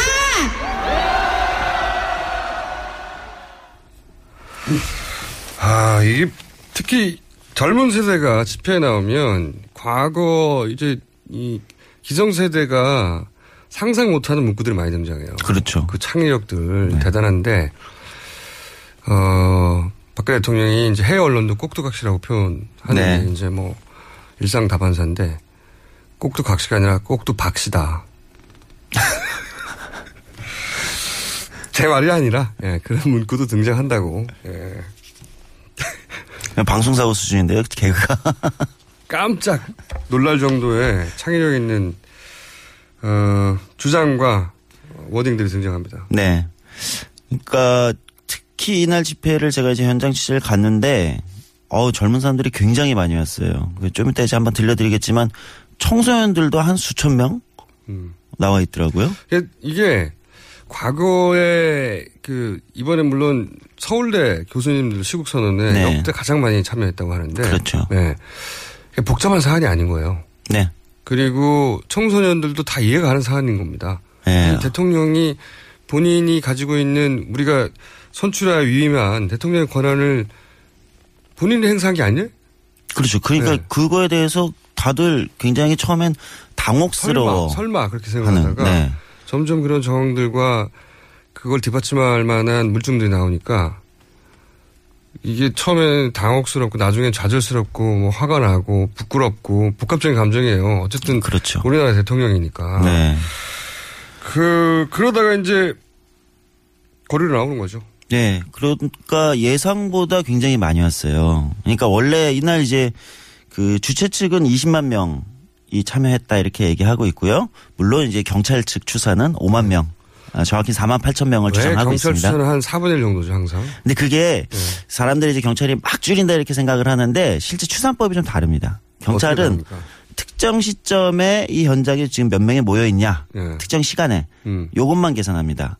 그런데 이제 주최 측은 보통 연인원 음. 시작해서 끝까지 얼마나 참석하는가. 그것도 저는 일부러 축소한다고 어, 하는 게 아니라고 하는데 일부러 축소하는 게 맞죠. 그렇죠. 왜냐하면 7시에 집회하면 7시에 집회했다 순식간에 사라집니까 사람들이? 그러니까요. 잠시 화장실도 갈 수 있고. 그러니까 집회라는 게 예. 몇 시간씩 이어지고 거기 참여한 사람들을 다 포함해서 집회 몇 명 참여했다고 하는데 그렇죠. 그래서 이제 주최 측은 이제 연인원이니까 경찰 추산으로 해도 4만 8천인데 이것도 이제 연인원 방식으로 만약에 바꾸면 한 14만 명, 15만 명 음, 적어도. 정도가 참석했다라고 봐야 되는 거죠, 최소. 그러니까 축소하려고 하는 경, 경찰 입장에서는 아주 오래된 경향성이 있어요. 네. 맞습니다. 자기들이 그 집회를 직접 상대하고 컨트롤할 사람들인데 너무 많이 나왔다가 하면 자기 할 일을 못한 것 같거든요. 네, 그래서- 그런 게 있죠. 네, 그런 심리적인 재미있는 거는 프랑스 같은 데서는 이제 경찰들도 직접 뭐 노조가 있으니까 경찰 노조가 있으니까 경찰들도 막 집회를 하고 그래요. 나와서 네. 파업도 하고. 근데 이제 프랑스에서 경찰들이 직접 집회를 했어요. 그럼 이제 경찰 추산 5만. 네. 그럼 이제 언론은 실제로 한 2만 왔다. 거꾸로. 아마 우리나라 경찰도 본인들이 언젠가 집회를 하는 날이 오면 네. 경찰 추사는 부풀려서 얘기하고 언론이 좀 줄여서 얘기하고 이런 사- 날이 올지도 모르겠죠. 그렇겠군요. 어쨌든 이날 집회는 뭐 시작 전에 한 2, 3만 명에서 이제 실제 행진이 시작될 때쯤엔 한 10만에서 15만 정도 최소 어, 왔고 굉장히 현장 분위기는 이제 시민들이 많이 분노하고 있었습니다. 그리고 일단 이 현재 시국에 대해서 굉장히 다양한 목소리를 들을 수 있었어요. 어, 일단 현장에서 박근혜 대통령 하야 촉구 서명 운동을 봤던 청년이 있었거든요. 이 청년 유우상 씨 한번 이야기 들어보겠습니다. 처음에는 아, 이렇게까지 하야를 해야 되는 것인가라는 생각을 사실은 했었었는데 일주일 동안 박근혜 대통령 하는 걸 보면서 더 이상 저분은 대한민국을 이끌어가기에는 많이 부족하신 분이 아닌가라는 생각이 들었어요. 그러면 이제 이, 자, 이 시점에서는 이제 대통령님께서 먼저 결단을 해야 되지 않을까 생각을 했고 가장 큰 문제는 박근혜 대통령의 무능이 아닌가라는 생각이 들거든요. 누구에게 도움을 구할 수도 있고 조언을 들을 수도 있습니다. 그건 대한민국 대통령이고 국민 누구나 할 수 있는 일인데요. 그거 한 사람에게만 했다는 거 그리고 그 사람을 제외하고는 대통령 스스로가 정치 철학과 능력이 없었기 때문에 이런 일이 발생하지 않았나 뭐 이런 생각들을 하고 이런 얘기를 합니다. 아, 이 본질을 찌르네요. 네. 나이가 어릴수록 그 사안의 본질에 직접 그 굉장히 빠른 속도로 다가가는 것 같아요. 복잡하게 생각 안 해요. 네. 네. 이- 이게 예를 들어서 뭐 더블루케에 돈이 얼마 했다. 이런 거는 복잡해지고 관심이 네. 없을 수 있는데 핵심을 말하네요. 한, 그러니까 도움을 받을 수 있는데 왜 한 사람에게만 했냐고. 그렇죠. 예. 대통령이라면 전문 그룹도 있고 공식적인 전문가도 가- 있고. 예, 루트도 있고 누구든 불러서 그 견해를 물어볼 수는 있는데 왜 한 사람한테만 했냐고. 그렇죠. 그게 문제가 아니냐. 이게 본질이거든요. 네. 예. 이게 그러면 이 관계가 역전되는 거 아니냐. 그렇죠. 예. 이렇게 생각하는 게 너무 상식적인 겁니다. 이게. 근데 이제 나이가 오히려 어릴수록 단순하게 사안을 꿰뚫는 거죠, 본질. 그렇죠. 직관적으로 보는 거죠. 문제를. 아니, 뭐, 한 사람한테 맺지? 말이 안 되잖아. 이렇게. 본인들이 생각에 대통령은 누구든지 불러서 가장 최고의 의견을 들을 수 있는데, 한 사람한테만 의견 들었다? 이건 말이 안 되네. 네. 자격이 없네. 바로 네, 저도 이 얘기를 들으면서 깜짝 놀랐어요. 아, 이렇게 그러니까요. 볼수 있구나. 아, 야, 어떤 기자도 지적하지 않았던 포인트인데, 네. 날카롭네요. 이게 그냥 청소년들 하는 얘기입니다, 이게. 맞습니다. 그래서 거리에 나가봐야 돼요. 아, 굉장히 중요해요. 예, 다 아는 거 같죠, 어른들이? 네. 가서 청소년들 얘기 들어보면 막 깨닫습니다. 사안을 보는 방식이 본질을 꿰뚫는 걸 막 깨달아요.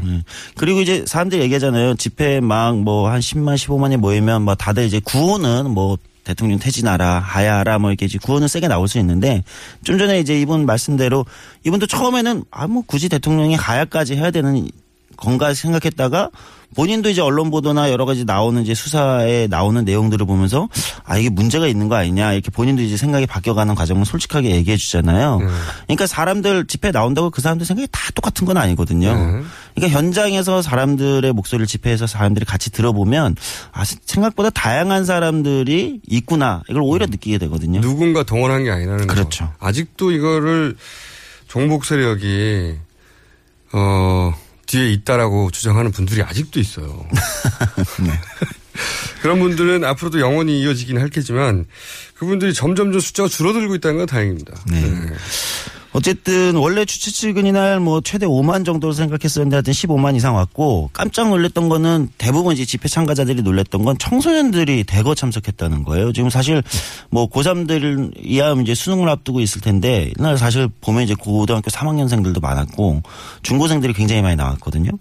굉장히 좀 인상적인 장면이었어요. 그러니까요. 예. 그 청소년들이 보기에 문제 본질은 간단하고 그리고 그렇죠. 이런 대통령을 대통령으로 인정한다는 게 부끄러운 거죠. 그냥 청소년들 네. 생각하기에도. 그래서 이날 집회 나왔던 청소년 그 해성고등학교 김유정 씨인데요. 이분 잠깐 이야기 한번 들어보겠습니다. 친구들이랑 같이 경복궁 한복 입고 가고 싶어서 왔는데 여기 친구가 그 국정교과서 반대 청소년 스태프거든요. 그거 한번 참여하러 왔다가 여기 되게 많이 해서 한번 같이 하고 싶어서 이게 우리나라가 우리나라가 맞나 싶었어요. 우리나라만 이게 우리- 우리 나라가 이, 수- 이 수준인가 이런 이야기인데 저는 이제 집회 관련해서 경찰이 했던 말 중에 제일 웃긴 게 경찰청장이 시민 의식, 의식이 성숙한 게 돋보인다고 그러던가요? 그렇죠. 성숙한 어떻게- 시민 의식이 돋보였다. 아, 이렇게 그 경찰청장 이철선 경찰청장이 얘기했죠. 이게 이제 경찰이 진짜 반성해야 되는 게요. 그 집, 이런 집회가 있을 때 그 집회를 폭력적으로 만드는데 경찰의 제재와 진압 방식이 굉장히 중요합니다.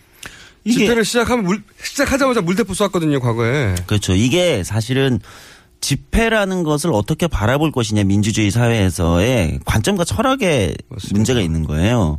그러니까 이제 흥미로운 것은 이제 경찰청장의 성숙한 시민의식이 돋보였다라는 말은 원래는 매번 집회 큰 집회 때마다 경찰에서 이런 발언을 하는 게 정상적인 겁니다. 오히려. 맞습니다. 그러니까 우리는 이게 지금 생소하게 어, 경찰청장이 이런 얘기를 해? 뭐 그날 뭐 불법 집회 엄단 이런 얘기가 아니라 왜냐하면 집회 결사의 자유라는 건 헌법의 기본권으로 헌법적 자유의 기본적인 자유잖아요. 보장되는 거잖아요.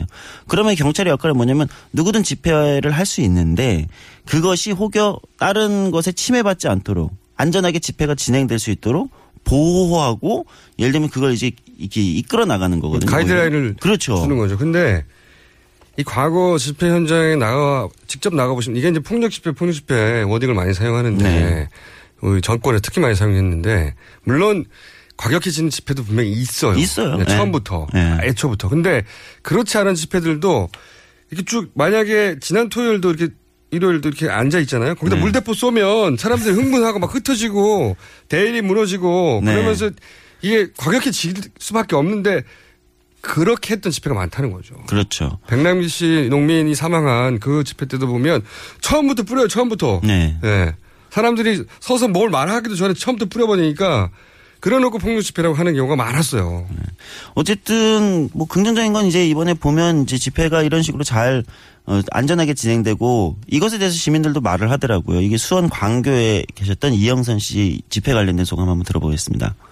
아, 지난주에 처음 혼자 나왔어요. 예, 근데 이제 일단 안전하다고 느꼈고요. 처음 나와봤는데 40 넘어서 우리 아이들이 살 사회니까 시민 교육에 이보다 더 좋을 게 없겠다라는 생각으로 아이들도 흔쾌히 같이 나왔고요. 그러니까 저 자신은 화가 나고 분노에 나왔지만 바꿔야겠다는 생각으로 나왔지만 아이들한테는 보여주고 싶은 게 더 컸어요. 이렇게 참여하는 게 시민이다. 예. 어, 저는 이렇게 생각해요. 시민들이 본인들이 느끼는 걸 예를 들어서 뭐 국회의원이다, 또 뭐 기자들이다, 방송이라도 하죠. 그분들은 자기 의사를 표현할 방법이 이거밖에 없는 거예요, 현재. 그렇죠. 나가서. 근데 이제 그런 분들이 하나하나 모여서 이만큼이나 된 거죠. 아마 이번 주말이 더 많아질 예정입니다. 네, 더 많아지겠죠. 이번 주말이 얼마나 모일까요? 뭐 주최 측은 지금 50만까지도 예상하더라고요. 한 번 더 가보시고 다음 네. 주도 그러면은 2탄이 나오겠네요. 네. 뭐 고민해 보겠습니다. 알겠습니다. 지금까지 조성주 소장이었습니다. 저도 여기서 마칩니다. 내일 다시 뵙겠습니다. 김어준이었습니다. 안녕.